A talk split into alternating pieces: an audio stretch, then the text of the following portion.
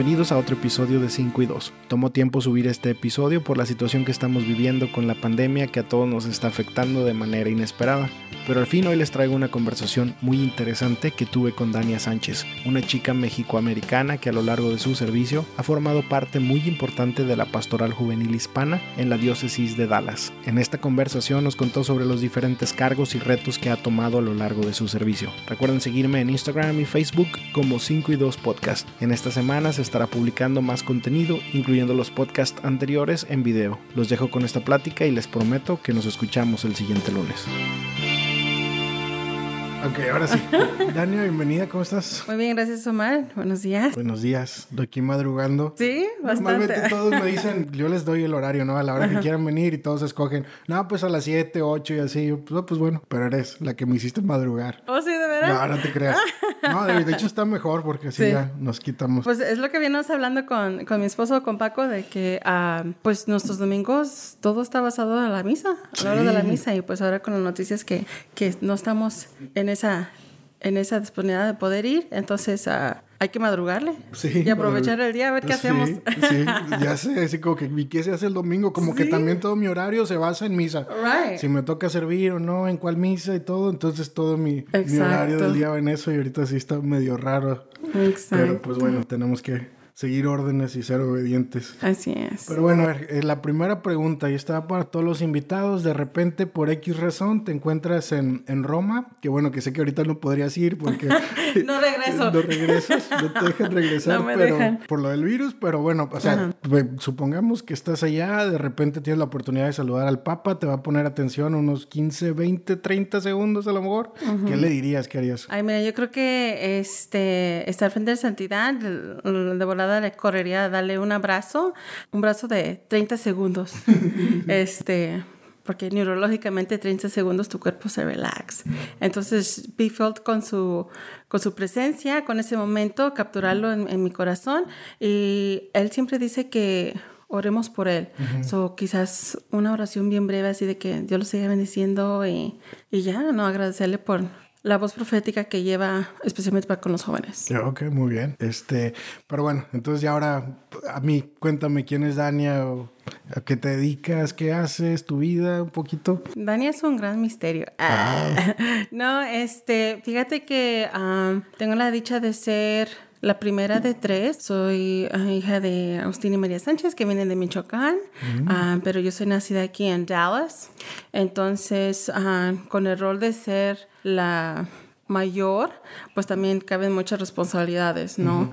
Este, de ser el ejemplo para los demás, de poder este, dar um, lo mejor para que los demás puedan seguir, um, you know, mis hermanos en este caso, este, no más buen ejemplo en casa, sino también en la escuela, ¿no? Entonces, um, soy una persona que les gustó mucho ir a la escuela. Desde cuarto grado me acuerdo que estaba en clase de matemáticas y, no sé, viendo a mi maestra dije, yo voy a ser maestra. Y de allí, de allí nació mi, mi pasión para realmente seguir aprendiendo a gozar todo lo que eran las oportunidades que tenía aquí en la escuela. Fue el distrito de Garland y tuve la bendición de poder ah, involucrarme desde muy pronto ah, con el apoyo de mis papás en la orquesta, aprender el violín, Oh, wow. cosas así como que no eran muy comunes, ¿no? O sea, en- especialmente porque durante esos años, pues todavía mis papás, aunque nuestra familia está aquí, pues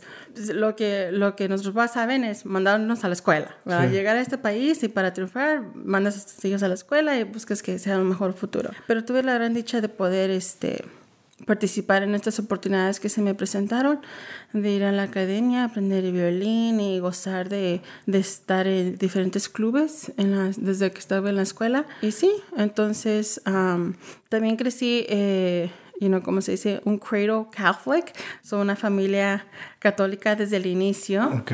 Ah, mis papás, los dos son del mismo rancho allá en Michoacán, un rancho muy pequeño, pero muy orgullosamente son la sede de la Capilla Sixtina en Michoacán. So, Ok. if you Google en YouTube, it, ahí está la Capilla Sixtina del siglo XVI.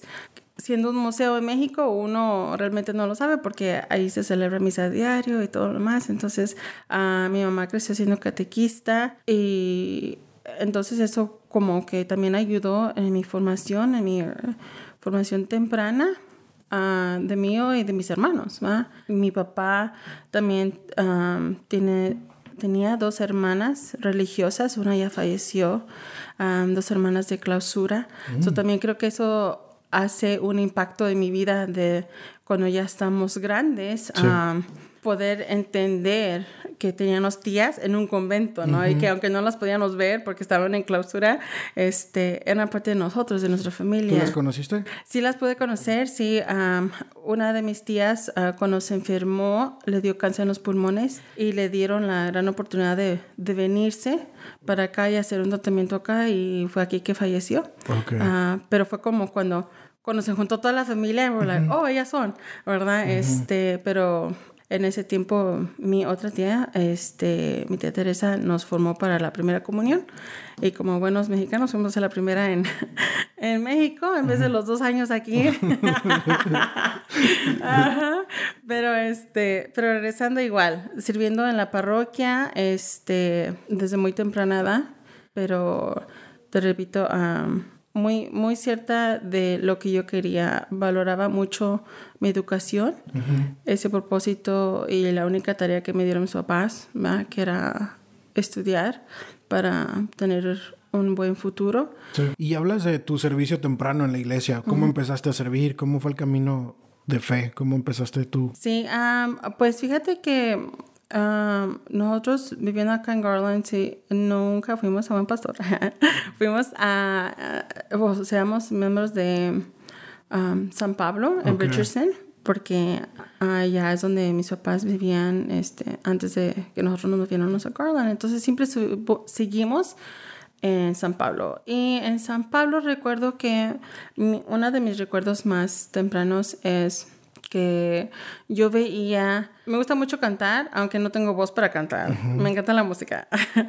y yo veía mucho a los del coro y precisamente porque sabía tocar o estaba aprendiendo a tocar y venir, mis papás me impulsaban mucho a que, ándale, anímate al coro pero yo era demasiado penosa, o sea, súper mega penosa. Y yo, like, no, jamás. Más aparte que pues no creía en mí misma y de mi habilidad en el violín todavía y todo lo demás. Entonces, creo que ahí fue el inicio de que mis papás pusieron en, en mí, yo la semillita de, ok, puedo hacer algo durante, venir a servir durante la misa pero no me interesó el coro. Ah, donde fue mi llamado fue a los 15 años. Algo de mí, eh, la verdad no sabría decirte, pero algo en mí quería hacer algo y ah, me llamó mucho la atención ser acomodadora. Entonces mi primer servicio dentro de la iglesia fue eso, el ser acomodadora y resulta que aunque solamente tenía 15 años, durante ese tiempo también se abrió la segunda misa en español y me dejaron como coordinadora de acomodadores a los 15 años. Ya, ya, ya, como después de un año, ya con 16. ajá. Entonces, este, y recibieron mucha crítica el, coordinador que me dejó ahí, Publio, fue el que era el coordinador de la primera misa, y recibí mucha crítica porque pues decían, pues es una niña y que sabe y demás, ¿no? Este, pero agradezco mucho a, Publio que, que vio eso algo en mí para poder, este, confiarme un ministerio tan bonito que es you know, la, la, primera imagen, la primera entrada para muchos de las personas que van a misa, ¿verdad? Es la bienvenida y así. Entonces, ahí empecé, desde esa temprana edad. Después, a los tres años, a los 18 años, cuando me graduó de high school, precisamente en el 2005, en noviembre, hay pláticas de que quieren empezar un grupo juvenil en la parroquia. No me llamó la atención, en verdad, este, porque estaba era mi primer semestre en colegio y, dije, pues, I don't have time, ¿verdad? Siempre es la excusa de que no voy a tener tiempo y entonces no fui a la reunión. Más sin embargo, yo no sabía que mi mejor amiga iba a ir, Michelle, y resulta que acabando la reunión me llama ella y me dice, oye, adivina qué, le digo, ¿qué pasó? Y me dice, fui a la junta de, para iniciar el grupo juvenil. Y le digo, ¿a poco sí? Ya, dice, sí, dice, ah quedé como coordinadora. Y yo, le digo, ¿de veras? Le digo, ¿tú? ¿De veras? O sea, como que fue así bien sorprendente para las dos. Este, Yo, porque yo no sabía que iba a ir, y luego ella, porque pues tampoco, ella acababa de de hacer todos sus sacramentos, se acababa de casi, you know, convertir realmente, encontrarse con Cristo. Entonces era surprise para las dos. Y pero fue algo muy bonito porque pues de ahí también fue que como la segunda etapa donde Jesús este, me llamó y pues ya, ahí empezaron las, las aventuras en los grupos, juveniles. Sí. Entonces entras al grupo juvenil eh, y cómo es que llegas, porque bueno, les aviso, o sea, eres una eminencia dentro de la pastoral ah, juvenil, por ahí has tenido varios puestos, entonces me interesa eso, a lo mejor si nos cuentas tu proceso, ¿no? De cómo llegaste de, un puesto a otro y, y, tu camino en esa parte de la pastoral. Ok, bueno, este, pues mi trayectoria fue empezar en, el grupo Cristo Vive, que se estableció en 2005 en San Pablo. Ahí estuve tres años, como mencioné, el primer año mi amiga Michelle fue la coordinadora y yo no tuve un puesto, simplemente iba, este grupo iba naciendo y fue creciendo, benditos a Dios, este, poco a poquito. Para el segundo año ya entré como apoyo en ese grupo y en el tercer año me tocó coordinar. En ese mismo tercer año del grupo, Michelle recibe la invitación de parte de las hermanas para participar en el equipo diocesano de la pastoral juvenil. Entonces, en, en ese tiempo yo ya había sido la transición del colegio a la universidad yendo de Richland a UTD, este, fue otra este, aventura para mí, algo nuevo, el poder acomodar mi horario y luego estaba trabajando full time y demás. Sí. So, cuando dejé mi coordinación del grupo Cristo Vive, sí, como participante o miembro del grupo, pero ya no tuve otro rol de liderazgo por ese semestre, ese mismo fall semester. Entonces, para el 2009, de, uh, suena raro, 2009, ya pasó mucho tiempo. este fue cuando yo recibo, no me, no me había alejado, pero no estaba en un rol activo, ¿no? O sea, iba a las reuniones y es todo. Entonces, para el 2009, que ya era el segundo año de misión el equipo cesano, yo estaba en un punto de también como personal de baja, porque había tenido mi primer rompecorazones. y estoy viendo acá atrás ah, no era Paco. este, um, pero sí como que, bueno, y entonces, you know, los primeros amores. Y fui a un retiro, me metieron a un retiro y ves que en el retiro te piden que apagues el celular. Sí. Right? Entonces iba justamente llegando a punto de apagar el celular y recibo la llamada de Sister Nati. Y Sister Nati me llamó y me dice, eh, Dania, este, queremos invitarte al equipo dice Sano. Y yo, like, oh, le dije, pues después le llamo, Sister, porque voy a entrar a un retiro. Sirve que lo pienso. Y así fue. Entonces, mi invitación al equipo diocesano mi primer rol en el equipo de Cesano antes se trabajaba por comités. Entonces estaba el coordinador, subcoordinador y las demás posiciones, pero había comités de vocaciones, el comité profesional y otros que ya se me olvidaron. Pero yo entré en el comité de vocaciones. Y ese fue mi primer rol ahí, bajo la coordinadora Brenda Chacón que realmente fue un gran líder para, para mí, aprender cómo ser de verdad un, un equipo con visión y con entrega. Y por lo demás es historia ahí en, este, en el equipo de Cesano. Pasé a ser secretaria y después coordinadora en el 2011, perdón, 2010. Y fui coordinadora 2010, 2011 y 2012.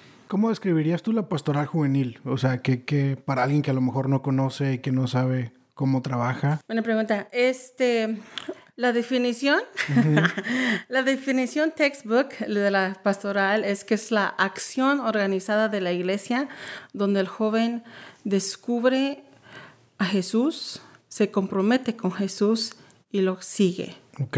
Ok. ¿Y cómo se come? ¿Verdad? Pues para un joven que quiera saber este, sobre la pastoral juvenil, realmente es un espacio, no es un espacio, un ministerio, uh, parte del, del Ministerio Youth Young Adult Ministry, ¿verdad? Este, que valora al joven dentro de su contexto, específicamente aquí hispano, ¿no? Por eso es pastoral juvenil hispana. Entonces, es un espacio donde se te ah, valora tu, tu, contexto hispano, tu en estos, en estos tiempos eh, sería la tubiculturalidad, porque ya no son nada más inmigrantes. Y un espacio donde eh, te sigue invitando precisamente a eso, a venir a llegar a descubrir a Jesús por medio de las demás personas que están allí. muchos llegamos allí quizás a un grupo juvenil a través de un retiro, ¿verdad? de la parroquia o de momento. es un espacio donde puedes conocer más de tu fe por a través de las de charlas, de temas, de dinámicas y simplemente del convivio que tienes con el, tu prójimo.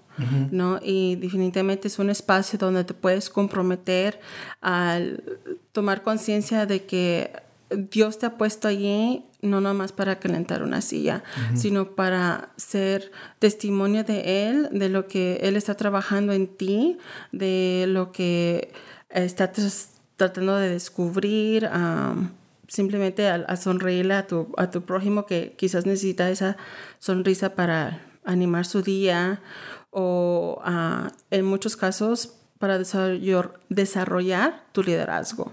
Y ahí es donde empieza un compromiso serio a decirle, Señor, bueno, ¿quién soy yo para que te dignes a, llamarme a mí? Más sin embargo, aquí estoy para servirte y tomar ese paso de acción.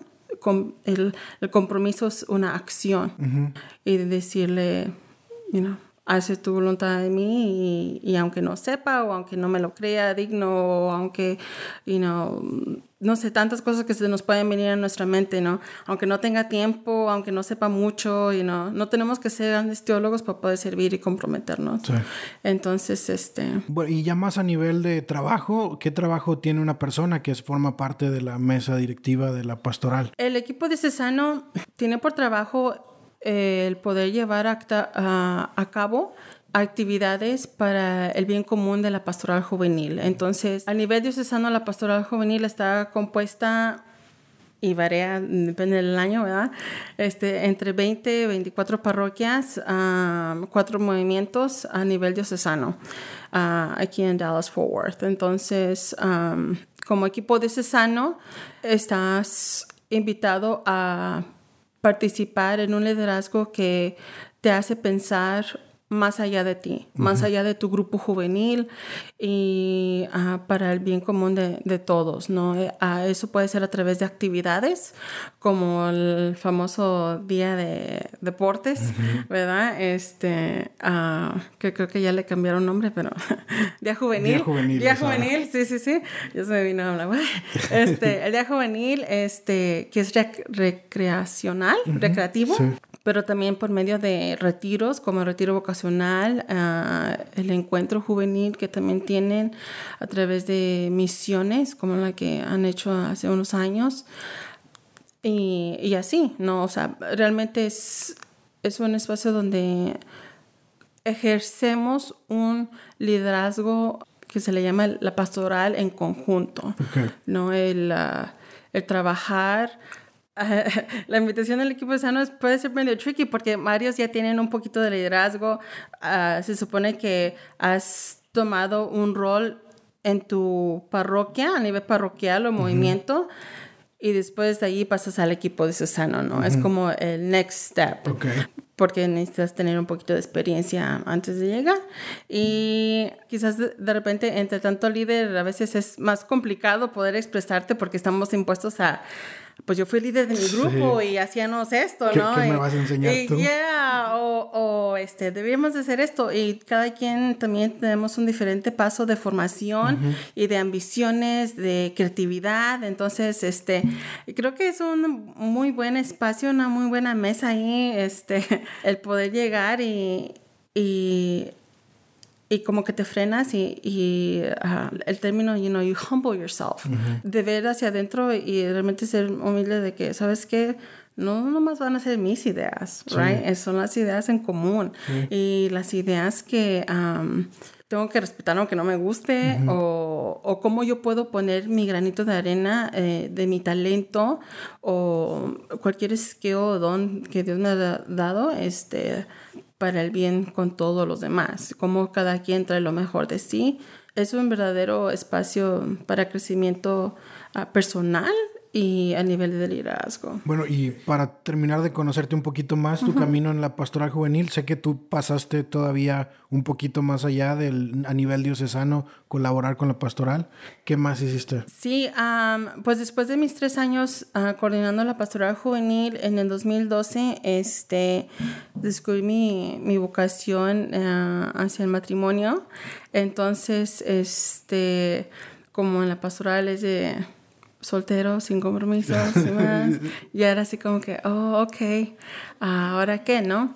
Pero fíjate que lo bonito también es de que, como dice el Papa Francisco, la vocación no nada más es el estado de vida en la que vas a decidir estar, sino que también tu vocación... Uh, conlleva lo, lo que haces, ¿no? Tu vocación profesional es un respondido a la vocación que estás haciendo también. Entonces, el llamado para mí, eh, mi vocación como maestra también ha sido simplemente el eso, el, que disfruto aprender yo para transmitir de regreso, no like facilitate para atrás, no porque yo lo sepa, sino porque Dios me ha pedido que, que, lo aprenda y luego poder transmitirlo, ¿no? Entonces, la, para mí la vocación que se me ha hecho cada vez más en claro es que Dios ha querido que, que siga apoyando los esfuerzos de la pastoral juvenil o de los grupos juveniles, ¿no? Los, el joven en sí. Entonces, tomando eso en cuenta, conoce algo del equipo de Cesano, también la diócesis estaba en transición y con el apoyo de Sister Silvia Domínguez, se hace el comité de asesores, donde eran personas que ya habíamos estado en el equipo de Cesano y pasamos a ser asesores para que junto con las hermanas podamos apoyar al equipo diocesano, ¿no? Es como los refuerzos, ¿no? Este, para poder progresar, la idea que para poder seguir progresando, actualizándonos, para que no se perdieran las conexiones que haces, porque dentro de la pastoral juvenil en el equipo de Sano empiezas a hacer esto que ah, se llama networking, ¿no? Hacer las redes y conocer personas y demás.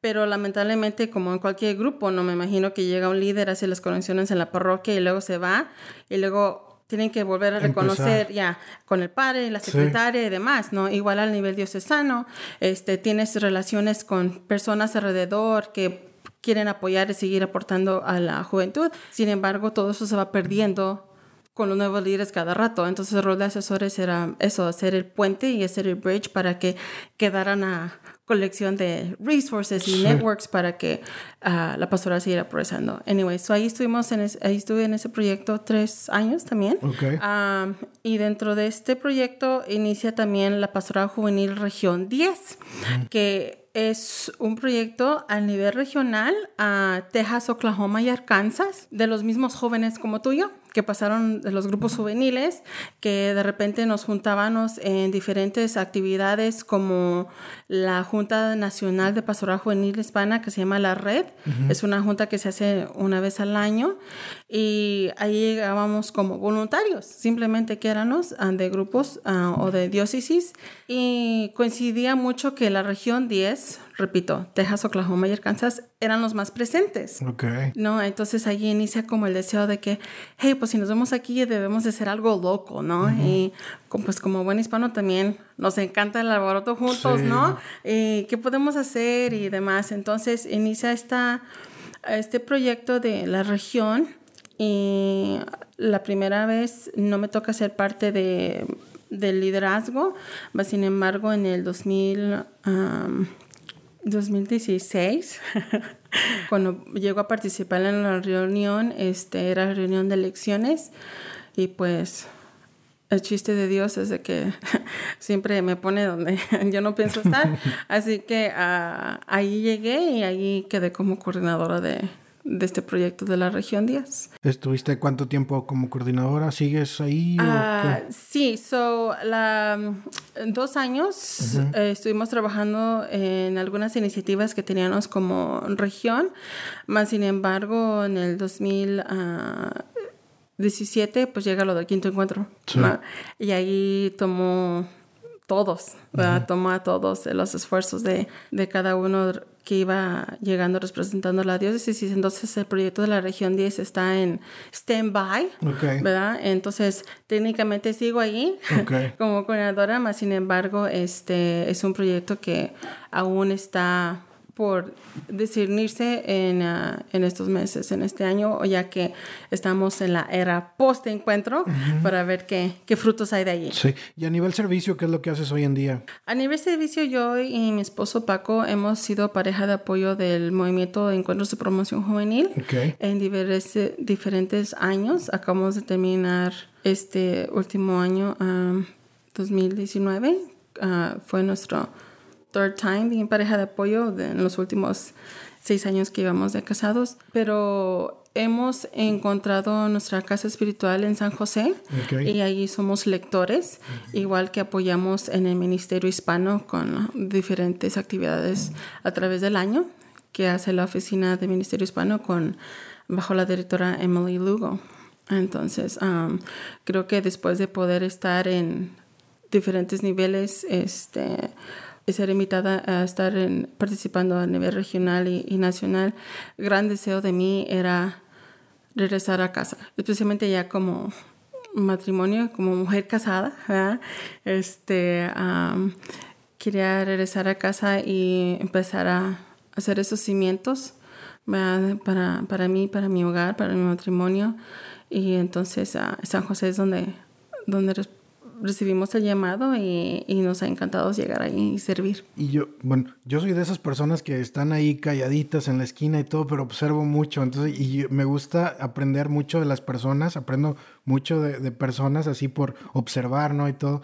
Entonces yo veo que ustedes, eh, que se han mantenido activos de alguna forma dentro del grupo juvenil, y me llama la atención porque son un matrimonio joven, y muchas veces a mi experiencia con amigos platicando y así, lo que yo he notado cuando obviamente el, el propósito del grupo juvenil, es encontrar tu vocación.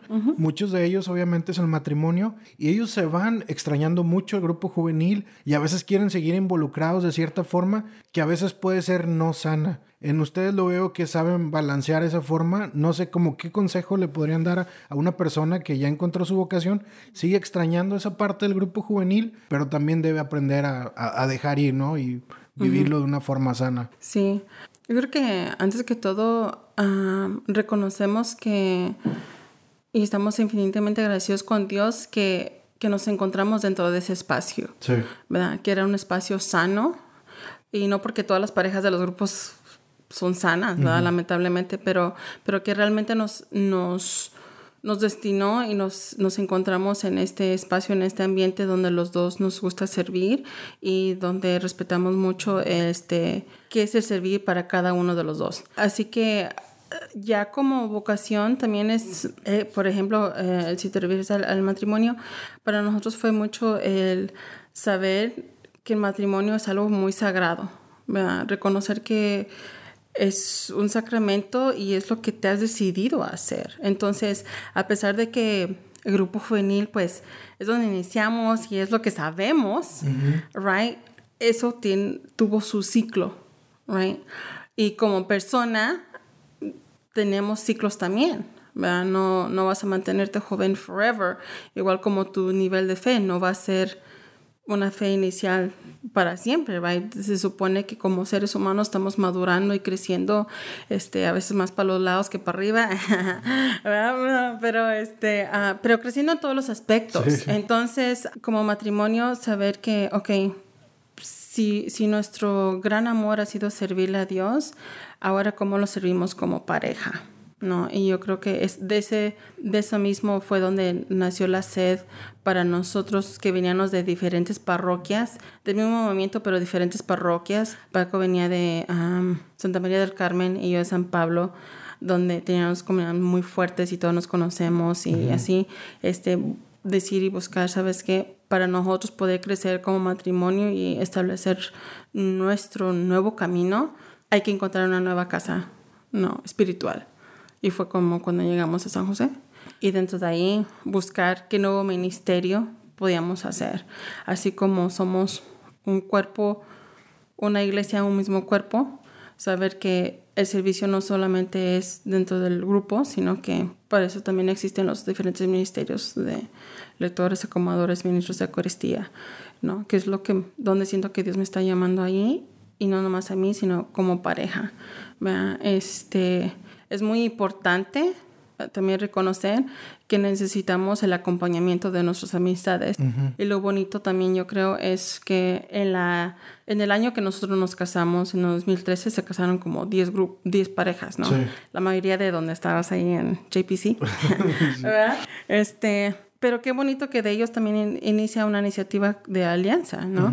Este, donde, donde se, se juntan y, y, están acompañados. Entonces yo creo que es un buen discernimiento saber, ok, podemos servir en la iglesia en, en estos ministerios, pero también buscar esas parejas y no porque se tiene que volver en un ministerio como Alianza, pero simplemente estar rodeados de parejas que admiras, que, que salieron de lo mismo y que se pueden apoyar, y no que nos podemos venir a sentar en un café o en la casa o la carnita asada, whatever, y pasarla bien, y no poder tener ese espacio como el que teníamos en el grupo, de, porque ya lo tenemos, ¿verdad? ya nos conocemos ahí, y seguir en ese ambiente de, de la confianza y de, de crecimiento espiritual y fraternal. Sí, muy bien. Lo dijiste muy bien y sobre todo esa parte, ¿no? De ver dónde hay la necesidad de servicio y buscar eso, ¿no? Y hoy en día hablabas hace rato de que la pastoral de cierta forma ha cambiado, ¿no? La realidad de la pastoral, de los jóvenes más que nada que, que son, forman parte de pastoral. ¿Cuáles tú ves que sean los cambios, los retos también que tiene hoy en día la pastoral? Pues fíjate que la pastoral juvenil aquí en Dallas ya tiene que sus 35 años, yo creo, ¿verdad? Y si, y si vemos hacia esos años pues se inicia de la necesidad de poder conectar. Sí. Este, Dios cuando creó al ser humano lo creó no para estar aislado, ¿verdad? por eso hizo a, la mujer. Y de ahí dijo, vayan y multiplíquense. O sea, el llamado siempre es hacer comunidad. Sí. y este...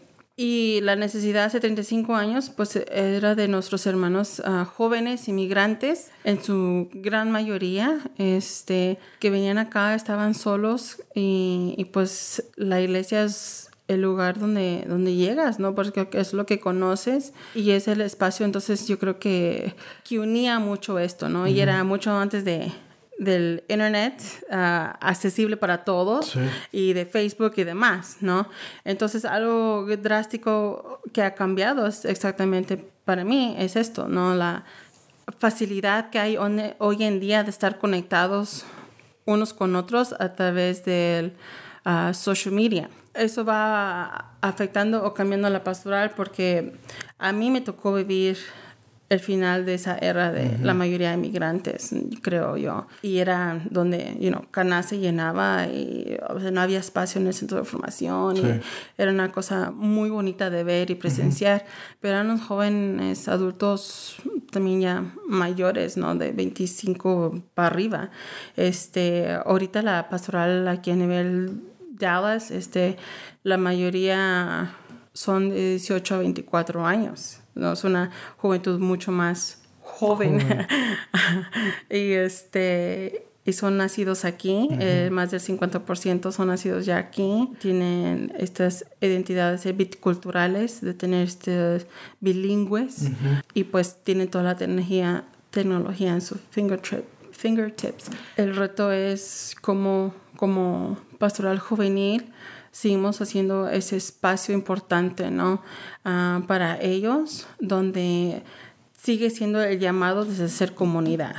Y ser comunidad más allá de tu selfie o de tu like, ¿verdad? Porque es muy diferente tener una amistad online que realmente poder saber correr, y no a dónde, a dónde estás tú y dónde estoy yo y que, que nos podemos juntar en el grupo o de allí hacer amistades y poder venir a, aquí a tu casa y, y poder venir a, contarte lo que me está pasando, llorar juntos o reír juntos y celebrar juntos, ¿verdad?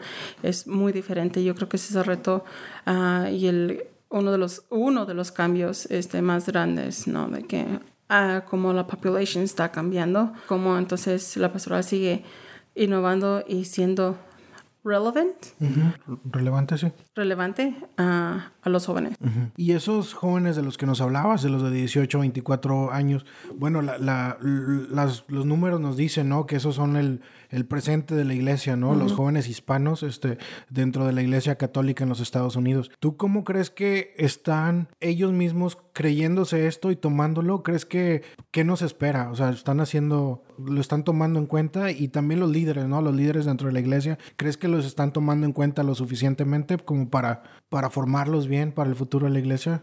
Es un tricky, tricky one. Ah, políticamente correcto, sí hacen su mejor esfuerzo. Personalmente, mi opinión, creo que not enough. Creo que not enough.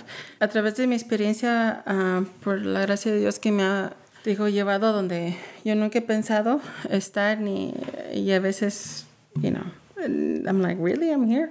Este, ah, me ha tocado experimentar, trabajar con diferentes personas acabo de estar en una reunión donde estaba con um, gente, se me va la palabra philanthropist. Um, filantropistas, ajá, ya. Uh, o sea, gente que uh, se dedica su vida a, a, mantener y donar las buenas causas, ¿no? Esta noción de, de business, ¿no? y, y, gente muy estudiada y grandes donadores de la iglesia católica.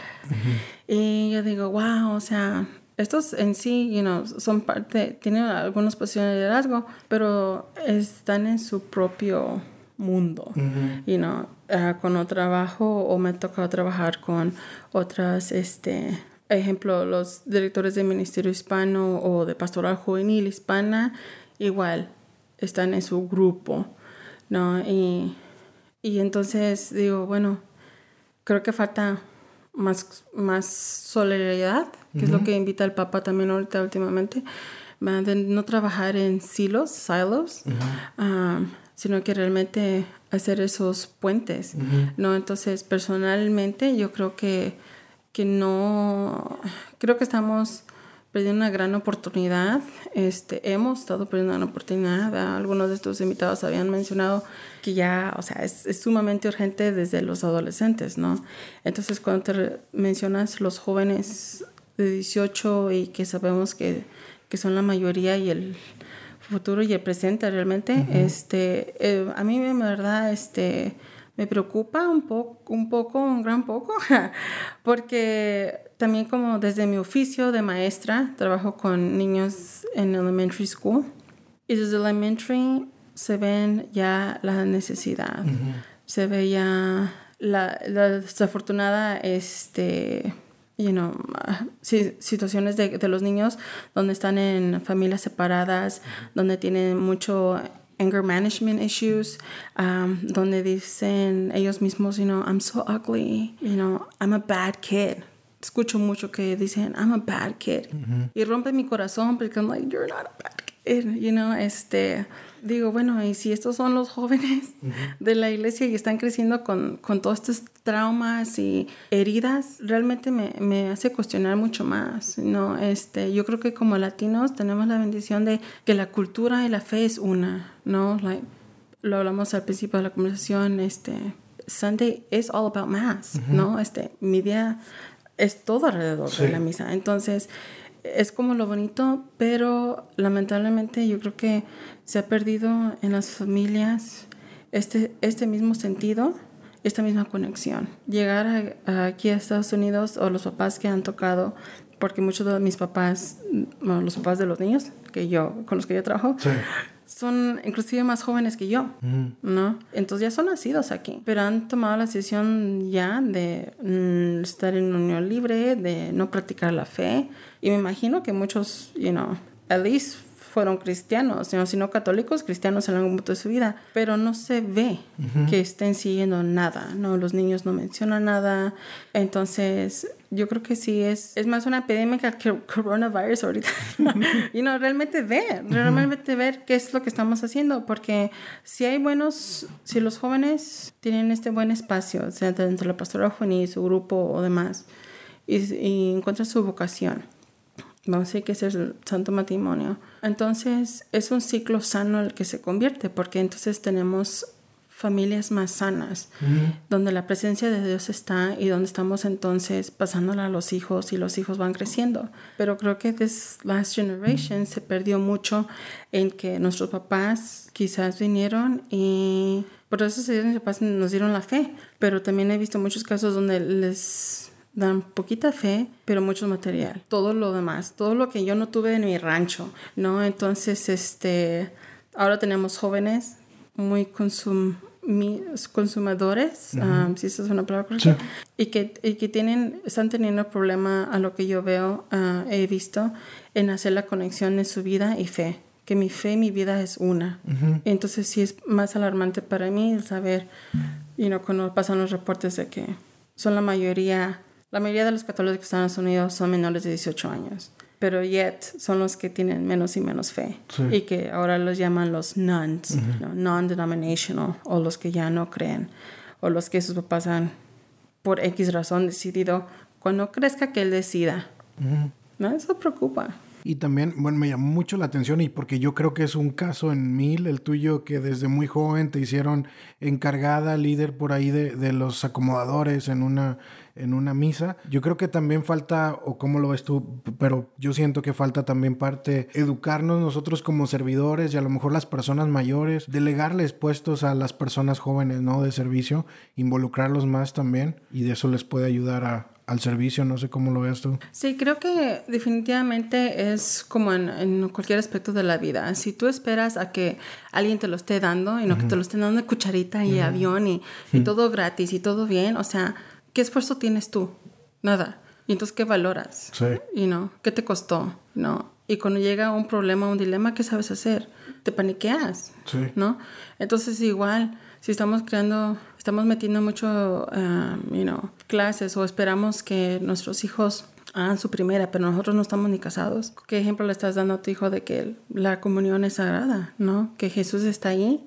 You know? Entonces, ser testimonio de eso es, este, tiene que ser, tiene que haber más coherencia y luego también, este, sí, exactamente con eso, igual, este, darles la capacidad de decir, eres importante, you know? ¿qué es tu idea? ¿No? ¿Qué es tu idea? ¿Qué opinas? ¿No? Este, tener conversaciones reales con los jóvenes creo que es lo que más impactan porque están tan acostumbrados a... Los chicos, especialmente como los teenagers, están tan acostumbrados en el sistema escolar de que se les da. ¿no? Se les da, se les da. Todas las, todo es charla o desde la maestra a la, a la tarea y así, ¿no? pero si les damos un asiento más activo donde tienen que estar trabajando realmente usando ese cerebro que Dios nos dio para realmente ser creativos, innovar. Entonces yo creo que de ahí es donde va a venir el, esa nueva era de, ah, tomar más posición y, compromiso porque no estoy haciendo passive, sino que estoy haciendo active member de la iglesia. A veces cuando, bueno, nuestro parte de nuestro trabajo en un grupo juvenil como coordinadores, lo que quieras, o sea, sí es formar vocaciones, ¿no? Ayudarlos a, a, encontrar su vocación, pero también, o sea, muchas veces esa vocación va a ser ser líderes dentro de la iglesia. Entonces tú esperarías que muchos de estos jóvenes sigan con ganas de seguir creciendo en su liderazgo, ¿no? Entonces, por ende, yo esperaría que las la pastoral juvenil al momento de hacer elecciones tuviera una lista ahí de personas esperando eh, que quieren formar parte de, la pastoral y no es el caso. ¿A qué crees tú que se deba? ¿Dónde a lo mejor alguien está fallando tal vez? Yo creo que es el mismo síndrome en que hablamos ahorita con los jóvenes y, adolescentes, ¿no? De que ah, muchas veces llegan y llegan a ser... Los jóvenes adultos llegan a los grupos, o llegamos, ¿verdad? Eh, porque pasó desde, desde mi época también, que llegamos y, este, y es muy fácil llegar y, sentarte y participar ah, mínimamente, pero es otra cosa poder llegar y que te inviten automáticamente a hacer algo por más mínimo, ¿no? O sea, en vez de que nuestros jóvenes, desde el cuidado de la bienvenida, hey, you know, bienvenido, you know, estamos muy alegres que estás aquí, este, ayúdame a acomodar el altar ¿no? Y luego de ahí involucrarlo a, como me acompañas a hacer la oración. O sea, no como que aventarnos de tú hazla, porque nadie, nadie es el primero usualmente en querer you know, hacer algo, pero me acompañas. No, yo creo que el gran arte de la pastoral juvenil uh, como, como modelo de, uh, que viene desde Latinoamérica y demás, es este parte de acompañar y yo creo que si los, los líderes en los grupos y los movimientos son más conscientes en cómo acompañan al que viene por primera vez desde el inicio, entonces les da menos, menos miedo tomar en un futuro un liderazgo. No, porque si yo solamente llego y su participé semana con semana, pero no me han invitado a hacer más ah, por cosa más mínima, entonces el día de elecciones no voy a alzar mi mano porque no he sentido, siento que no he hecho gran cosa o qué tengo yo para aportar. Pero si somos en las cosas más sencillas, en los detallitos cuidadosos de ir involucrando a cada uno, de llamarles y decirles, te necesitamos para esto, o simplemente, hey, te me hace, ah, se me hace que leíste muy bien la lectura este día, you know, like something que nos dé aliento de decir, oh, you know, that wasn't too bad, o, you know, este, me gustó, you know, quizás es un miedo, pero como que me gustó. ¿no? Entonces de poquito en poquito se va haciendo, ¿no? Es como los chicos cuando llegan a, a, los retiros, ¿no? Y los vemos de entrada y no quieren participar y nadie quiere hablar. Pero el domingo nadie se quiere ir para casa, ¿no? Entonces, porque tuvo un proceso dentro de todo el retiro donde estuvieron participando y invitando, ¿no? Respetamos su silence desde cuando llegan, pero poco a poco fuimos involucrándolos, ¿no? Entonces, es el mismo arte que se debe de hacer a través del año en el grupo. Muy bien. Un momento dentro de tu vida de servicio, a lo mejor un momento donde hayas sentido de repente un bajón, debilidad o algo así, ya sea a nivel espiritual o algo así, eh, un momento que nos quieras compartir y cómo lograste superarlo. Han sido varios, han sido varios. gracias a Dios, este, pues ya son, ya son unos cuantos años sirviéndole. 13 para ser exactos y entonces durante pues 13 años sí hay altas y bajas, ¿no? Este, pero para mí creo que siempre he tratado, de ser muy real. Uh, sí es algo que, que, tengo es que ser muy real conmigo misma, muy autocriticona de mí misma, ¿no? Entonces, de repente sí he sentido, mis bajones han sido en, en autocriticarme y decir, lo estás haciendo por qué, ¿no? Y este he tenido también grandes compañeros a lo largo de mi, de mi caminar que me han retado con la misma pregunta. Y lo estás haciendo por qué. No. ¿Es lo que tú quieres o que Dios está pidiendo? ¿Es algo de tu ego o es algo, you know, que a la fuerza ya, you know, puedes decir que no, Y también he tenido gente que me ha retado a decir que no por mi propia bien, no, necesitas descansar. Es ok si dices que no para descansar nada más. Y yo creo que eso es muy difícil, cuando, especialmente cuando estás sirviendo y estás dándole, dándole, el poder detenerte y, y reflexionar ante ti a ti mismo anteriormente. Entonces ahí es donde me he encontrado yo en conflicto. Mis más grandes conflictos han sido esos porque quiero seguir haciéndolo, lo sigo haciendo por mí, por mi capricho, por mi ego, o porque realmente es un llamado y porque es donde Dios me está poniendo, ¿no? Y a través de, las, de la gente es como se va armando el, el gran paso, ¿no? De, la, de mi vida y del servicio de, oh, ok, esta pieza tiene conexión aquí y ya. Entonces, esos han sido de repente, especialmente después de hacer algo tantas veces, ¿no? Después de, después de estar este, en el grupo tantos años, te, te cuestionas, ¿no? Yo creo que todos nos llegamos a cuestionar, ¿qué sigo haciendo aquí en el grupo? ¿No? ¿Qué sigue para mí? Para mí, en lo personal, ha sido, si la pastoral sigue siendo mi llamado, ¿no? Porque de repente, especialmente después de casarme, mucha gente dijo, ya vas a dejar los jóvenes, ¿verdad?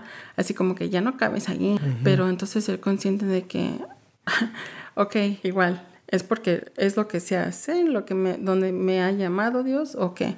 Pero sí, es uh, mucho discernimiento, mucha paciencia, la cual también no es una de mis virtudes.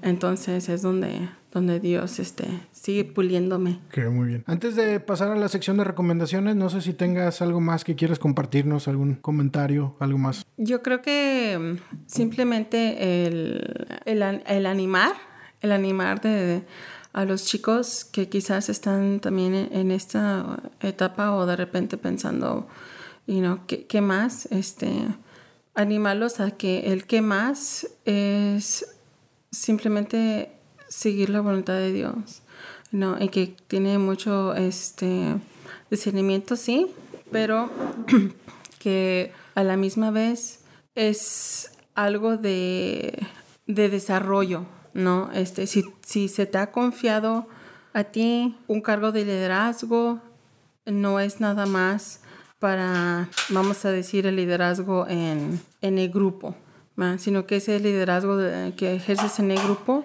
es el mismo que puedes llegar a ejercer en tu trabajo, en tu familia, y que si eso de repente descubres que es un llamado uh, para seguir trabajándolo, se puede convertir en tu profesión, ¿verdad? Estamos hablando también de los, de los líderes en la iglesia en el futuro, o sea, qué mejor que sean estas personas jóvenes, biculturales, que son puentes natos entre, entre los dos idiomas, entre dos culturas, entre, ah, que saben trabajar en un sistema aquí, porque recordemos que somos jóvenes latinos, hispanos de Estados Unidos.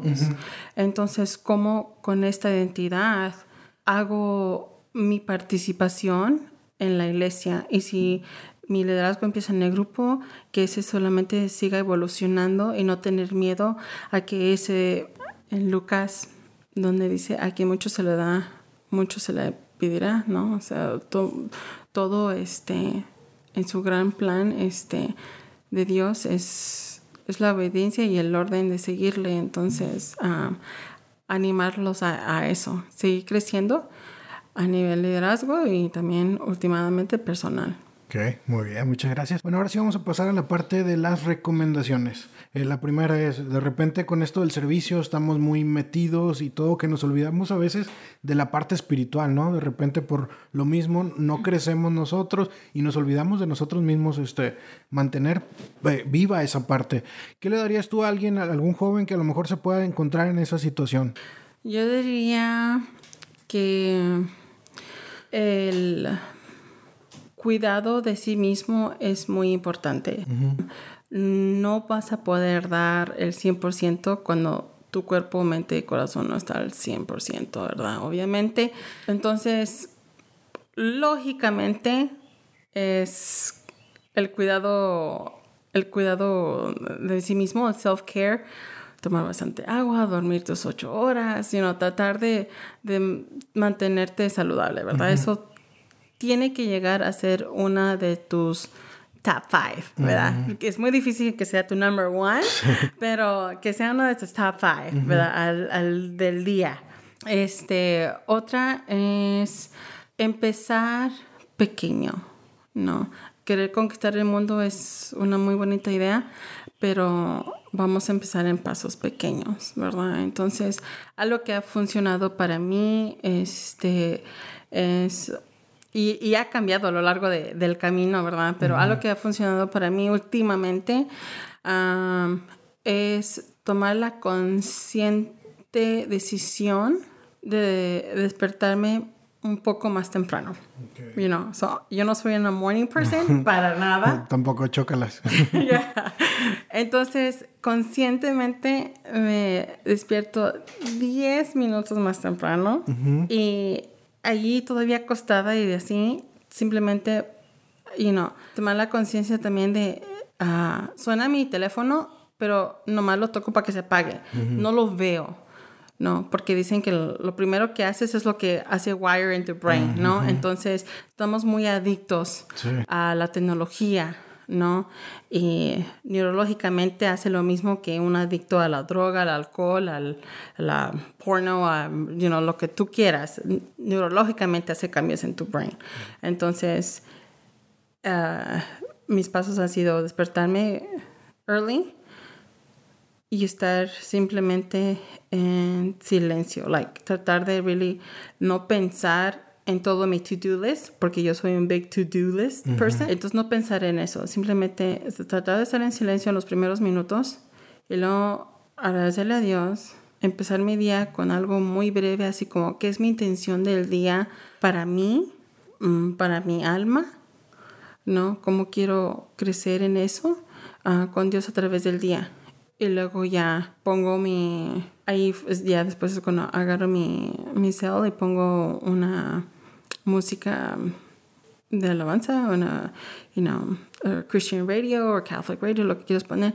Ah, pero a mí, como te mencioné, me gusta mucho la música. Entonces empiezo con música uh, de alabanza para Dios. Y eso ha hecho un gran cambio en mi día, sí, porque no estoy escuchando la radio de donde están los chismes o las noticias de, you know, cosas que no tienen nada que ver realmente al final del día. You si no mm, si no edifica, no lo veas, no lo escuches, you know, just the monkey, no, like, don't see. Entonces, este, um, eso ha hecho un gran cambio en mi vida, la verdad. Starting off mi día más consciente con todo eso, este, y seguir buscando algo que te llame la atención. Ah, te digo, y esto cambia. A mí me ha encantado, bueno, a Paco y a mí nos ha encantado form.org. Okay. lo descubrimos hace tres años y hizo un gran cambio ah, para nosotros en nivel espiritual porque es una subscription pero tiene audios, tiene libros, tiene películas, tiene este, reflexiones diarias, um, everything and anything de que tú querías. Y hay una sección en español, en inglés. Entonces, este, ahorita estoy experimentando mi fe en el lado inglés, por decirlo, este, y eso me ha cambiado también como, oh, ok, como he llegado a no sé, no sé ni cómo ponerlo en palabras, pero este hay tantos buenos recursos y te digo, es algo que satisfacemos. Sabes que lo estás haciendo bien porque te va a satisfacer y no nomás a ti personal, sino sientes como satisface tu alma, como tu alma en esa sed de Dios y estar conectado, este, hace ese clic, ¿no? Hace ese clic. Entonces, este, especialmente ahorita porque estamos en cuaresma, mi mejor cuaresma, porque creo que, que pasar también en la, en la, iglesia es como en el servicio, ¿no? De repente es una cuaresma más, una cuaresma menos. Mi mejor cuaresma que tuve ya después de, de muchos años, este, fue hace también como 3, 4 años, este, uh, donde decidimos ir a confesarnos semanalmente. Semanalmente, entre semana, así como que corriendo después del trabajo, pero entre semana ir a misa diaria, lo, lo más que podríamos ir, ¿no? Ah, y eso transformó también gran parte de mí. Entonces, ahorita que estamos en Cuaresma, mi invitación sería esa, ese las parroquias todavía siguen abiertas para la confesión. Entonces aprovechemos mínimo para poder ir a confesarse y realmente hacer esos deep eh, examinaciones de conciencia. En otra recomendación, eh, última, ah, es leer Cristo vive. So, el Papa Francisco, te digo, es el campeón ahorita de tantas cosas tan bonitas, este, especialmente para los jóvenes. Acaba de acabar tres años viviendo, acompañando y realmente retando a la juventud que que dijera qué es la iglesia que quiere, ¿no? ¿Qué es la iglesia que quiere? ¿Qué es lo, qué es lo que hace falta? ¿Qué son estas este, maneras en las que, como hablábamos, el joven puede tener su espacio y protagonismo, ¿no? ¿Qué es lo que la pastoral es? Que el joven tenga protagonismo. Entonces, ah, después de estos tres años ah, de consultas, sínodos y demás, ha llegado a publicar Cristos Vive, uh, Cristo Vive, que para mí tuvo mucho así como que, ¡ah! porque si recuerdas es el nombre del grupo de San Pablo cuando lo mm, iniciamos, Cristo vive. Fue cuando hice mi email, Cristo vive, y I'm like, oh, so para mí comes like full circle, así como que. Y al principio no te voy a mentir, estaba un poquito, este, como uh, dudosa de querer leerlo porque dije, es para los jóvenes, like los jóvenes, para mí de 33, yo decía, maybe los de you know, teenagers y 18 a 20. Pero lo leí y realmente que siguen siendo palabras muy razonables. Y a mí, tu podcast y todos los invitados que estás tomando, este, invitando así, que hemos pasado por la pastoral y, y estas preguntas de ¿y qué más? Está aquí. Oh, está aquí. Entonces, ah, mi recomendación es que lean Cristos Vivet, la de Papa Francisco a los jóvenes y a todo el pueblo de Dios porque todo el mundo lo puede leer. Es un, una lectura muy corta, muy fácil, pero yo les quiero llamar la atención al párrafo 107 108 y 109. So, 107, 108 y 109 para mí fue donde realmente capturó lo que ha sido mi jornada y la esperanza del, de los jóvenes ahora en día. Entonces, muy poquito voy a leer, ¿ok? Dice, 107, dice, joven, no dejes de que te roben la esperanza y la alegría, que te narcoticen para utilizarte como esclavo en sus intereses. y hablo de muchas cosas antes de eso, ¿verdad? Pero la tecnología, el, el consumismo, el, all the stuff que, que, están viviendo los jóvenes ahorita, ¿no? Que no te narcoticen. I was like, Anyways, dice, porque tu ser importa más que cualquier cosa. No te sirve tener o aparecer. No, igual hablando de social media, vives un fake life. Invoca al Espíritu Santo y camina con confianza hacia la gran meta, la santidad. Y ese solo es párrafo 107. uh, pero sí, uh, leer Cristos Vive para mí ha sido el refresh, el restart button y la energía para seguir. Ok, muchas gracias este, por la recomendación. Definitivamente nos dejas con ganas de leerlo. Yo he tenido la oportunidad de ojearlo y leer unas partes y todo. Y sí, totalmente. O sea, eh, es un muy buen recurso que todos deberíamos de leer, todos, sobre todo los que estamos trabajando con jóvenes. Este, entonces, muchísimas gracias por la recomendación. Bueno, ya por último, una persona que me recomiendes invitar, que tú crees que pueda tener una buena plática con? una persona, creo que hay muchas personas ah, que de verdad han sido y son ah, grandes seres. hay ejemplos de, de, fe. Quizás ahorita porque estamos viviendo mucho o conviviendo mucho con él este, y es de mis tiempos este eh, padre Jesús Chávez. You know, él lo conocimos en el grupo desde que él estaba, somos de la misma generación. Y, y verlo ahora como sacerdote recién, you know, todavía no tiene ni el año y es el, ah, el vicario de mi comunidad, ha sido una gran bendición. Y como ese, esa chispa de, de, también de energía uh, para mí personal, porque es, es ver cómo Dios funciona para cada quien, ¿no? Uh, así como los matrimonios que hemos visto a lo largo de estos años, este, tomar esa decisión de, de ser, uh, tomar el sacramento del matrimonio, igual él con el de sacerdocio, este, ha sido muy, muy chévere para mí y ahorita porque te digo, lo estamos viviendo con él. Sí. Entonces, él sería uno...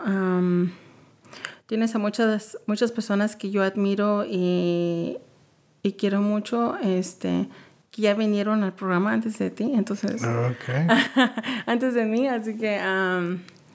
sí, quizás en... está... Oh my gosh, sorry, se me fue el nombre. En... Uh, San Bernardo, sorry, en San Bernardo está Lily. Ah, ella también estuvo en el proceso del quinto encuentro, trabaja con adolescentes y salió de la pastoral. Uh, estuvo un rato con los young adults.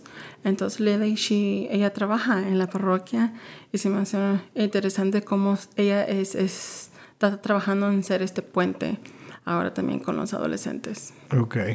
Ok, bueno, pues muchas gracias por las recomendaciones. Eh, gracias por tomarte el tiempo de venir. Eh, muchas gracias por el trabajo que haces, que has hecho a lo largo de los años en la pastoral juvenil. Eres un gran pilar, yo creo, de la pastoral juvenil hispana en Dallas. Entonces, muchísimas gracias por tu servicio. Que Dios te siga poniendo en donde te necesita como hasta ahora. Y no sé, eh, ¿tengas algo más antes de despedirnos? No, simplemente ah, pues muy agradecida con Dios por ti, por tu vida, por tu este, iniciativa, ¿verdad? Este, hace a mí me alegra mucho este, poder acompañarte y ser parte de esta jornada de nueva aventura que estás haciendo junto con todos los demás. Este, gracias por tomarme en cuenta, pero también este, simplemente agradecida por Dios por, por esta innovadora este, experiencia que estás lanzando. Ok, bueno, pues nos despedimos, nos escuchamos el siguiente lunes.